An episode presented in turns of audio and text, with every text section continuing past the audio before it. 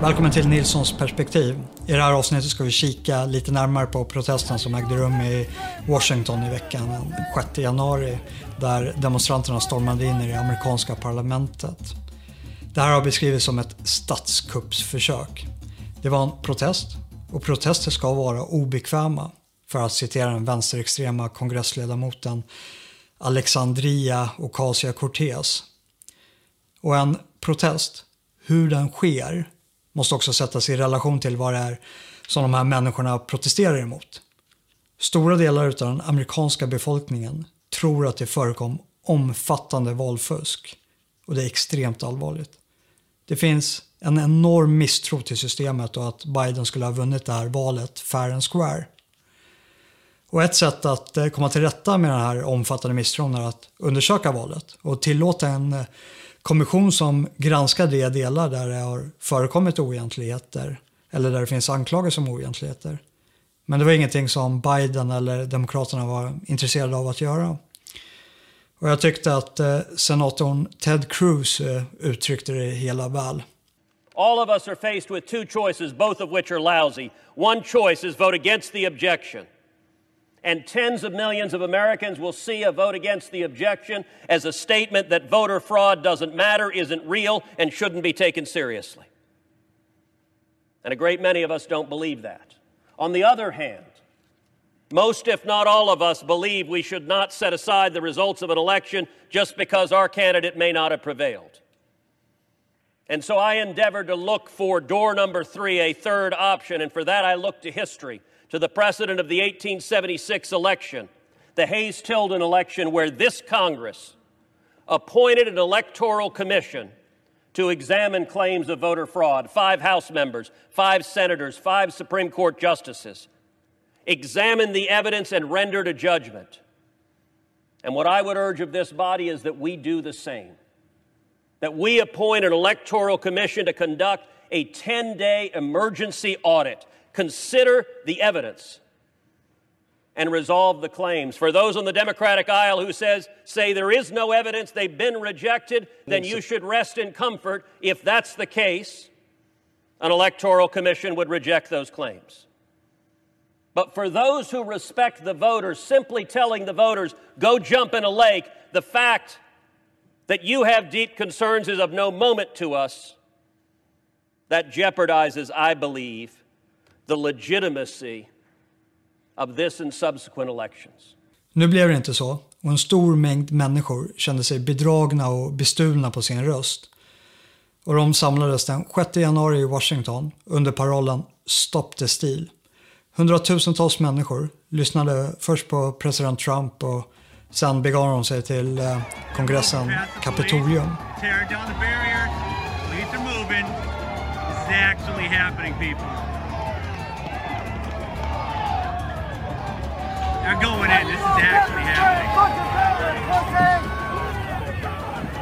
Fucking pussy! Och så här beskrev den etablerade median med bland annat CNN händelsen. Now too many see the protests as the problem.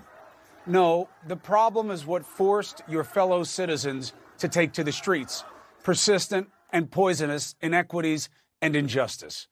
And please, show me where it says that protests are supposed to be polite and peaceful. No organization is perfect. There was some violence. I argue to you tonight all punches are not equal morally. I don't care that much about statues. Shouldn't that be done by a, respectfully, shouldn't that be done by a commission or the city council, not a mob in the middle of the night throwing it into the harbor? People will do what they do. Oh, this is some something that has not never happened before and then this is so terrible and where are we and these savages and all of that. This is how this country was started. People get mad and people get sick of it. People are risking COVID to explain to this country that we're fed up. Most of the major movements in American history have started at the grassroots level and at some point have turned into direct conflict with American government.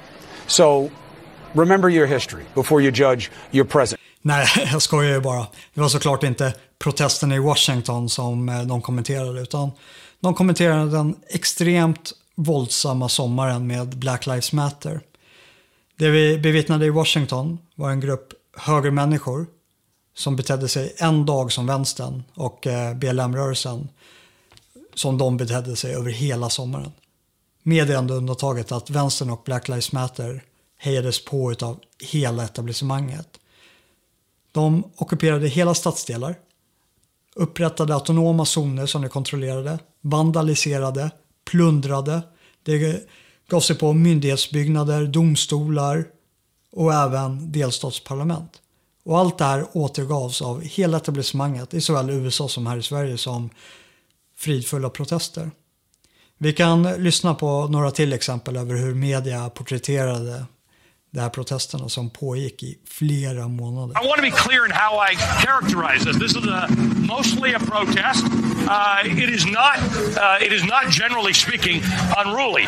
That ain't a riot, what we're seeing right now in Minneapolis. They are strictly principled anti fascists, and they've taken a principled stand to stand against white supremacists and white nationalists wherever they may show up. Och det som hände i Washington porträtteras som inhemsk terrorism och som ett försök till eh, statskupp.